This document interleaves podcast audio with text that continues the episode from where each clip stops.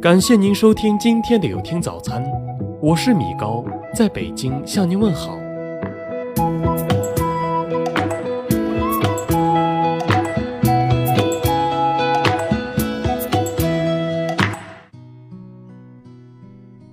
对于子女来说，每个人都肩负着赡养父母的责任。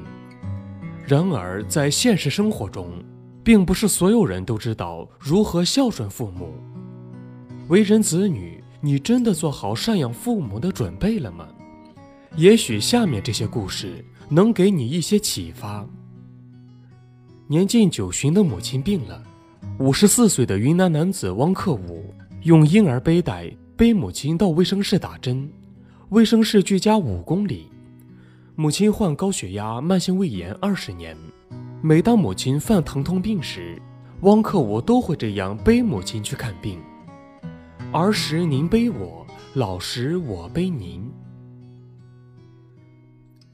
不忍八十九岁的母亲在家看电视消磨时光，重庆五十四岁的老段一路自驾北上，载着老母亲来了次半个中国行。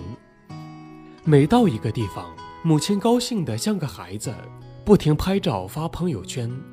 老段则对母亲照顾得无微不至。你带我来到这个世界，我带你出去看世界。母亲得了阿尔茨海默症，女儿李佳毅然辞去工作，专职照顾母亲。四十一年前，母亲从车站捡回了李佳，如今李佳每天都守护在母亲身边。她说：“这是上天给我回报妈妈的机会。”你抱我回家，我陪你变老。手撕包菜炒海米，蒜蓉葱花炒虾皮。自从把母亲接到身边，两年七百多个日夜，四十七岁的李爱军每天自己种菜，为八十八岁的母亲做饭。他说：“对爸爸我有遗憾，我不愿意将来对妈妈也有遗憾。”时间真的不等人。最让人害怕的是，你不知道滴答声会在哪一刻停止。浙江男子张永康抱着八十岁的母亲在江边唠嗑的图片火了。母亲患心血管疾病，不能走路，抱母亲在江边散步成为他的日常。母亲偶尔会摸摸他的手。他说，自己小时候就像这样躺在母亲怀里。小时我依靠你，如今我来给你依靠。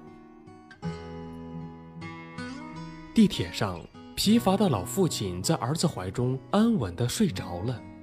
看多了父母搂着孩子，但看到搂着老父亲睡觉的还是第一次。时光流转，岁月更迭，这次换我来照顾你。八十五岁的母亲患老年痴呆，因不放心母亲，贵州大学老师胡明带母亲上课四年，自己走到哪儿，母亲就跟到哪儿。他说：“母亲在自己目光所及的地方，自己才能更安心的讲课。你没有缺席我的成长，我也不想错过你的衰老。”二十七岁北大才女王帆在演讲中说。父母后半辈子能依赖的只有我，赡养父母不是把钱给他们，让他们独自面对生活，而是我们参与他们的生活，和他们一起享受生活。小时候，父母是我们的依赖；长大后，我们是父母的靠山。当父母唠叨的时候，请对他们足够的耐心；当父母需要你的时候，请给他们足够的关心。当父母的脚步不够利索的时候，请给他们足够的爱心。请记得，你对父母的爱不是施舍，而是对他们曾经的付出最微不足道的回报。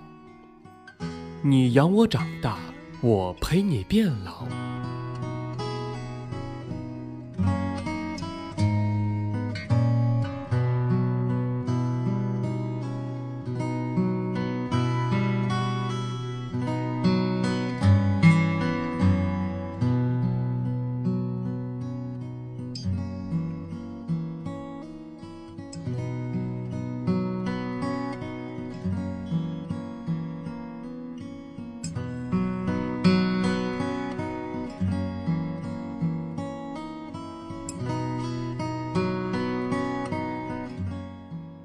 感谢您收听今天的有听早餐。如果您觉得不错，请分享给您的朋友们吧。我是米高，我们明天再见。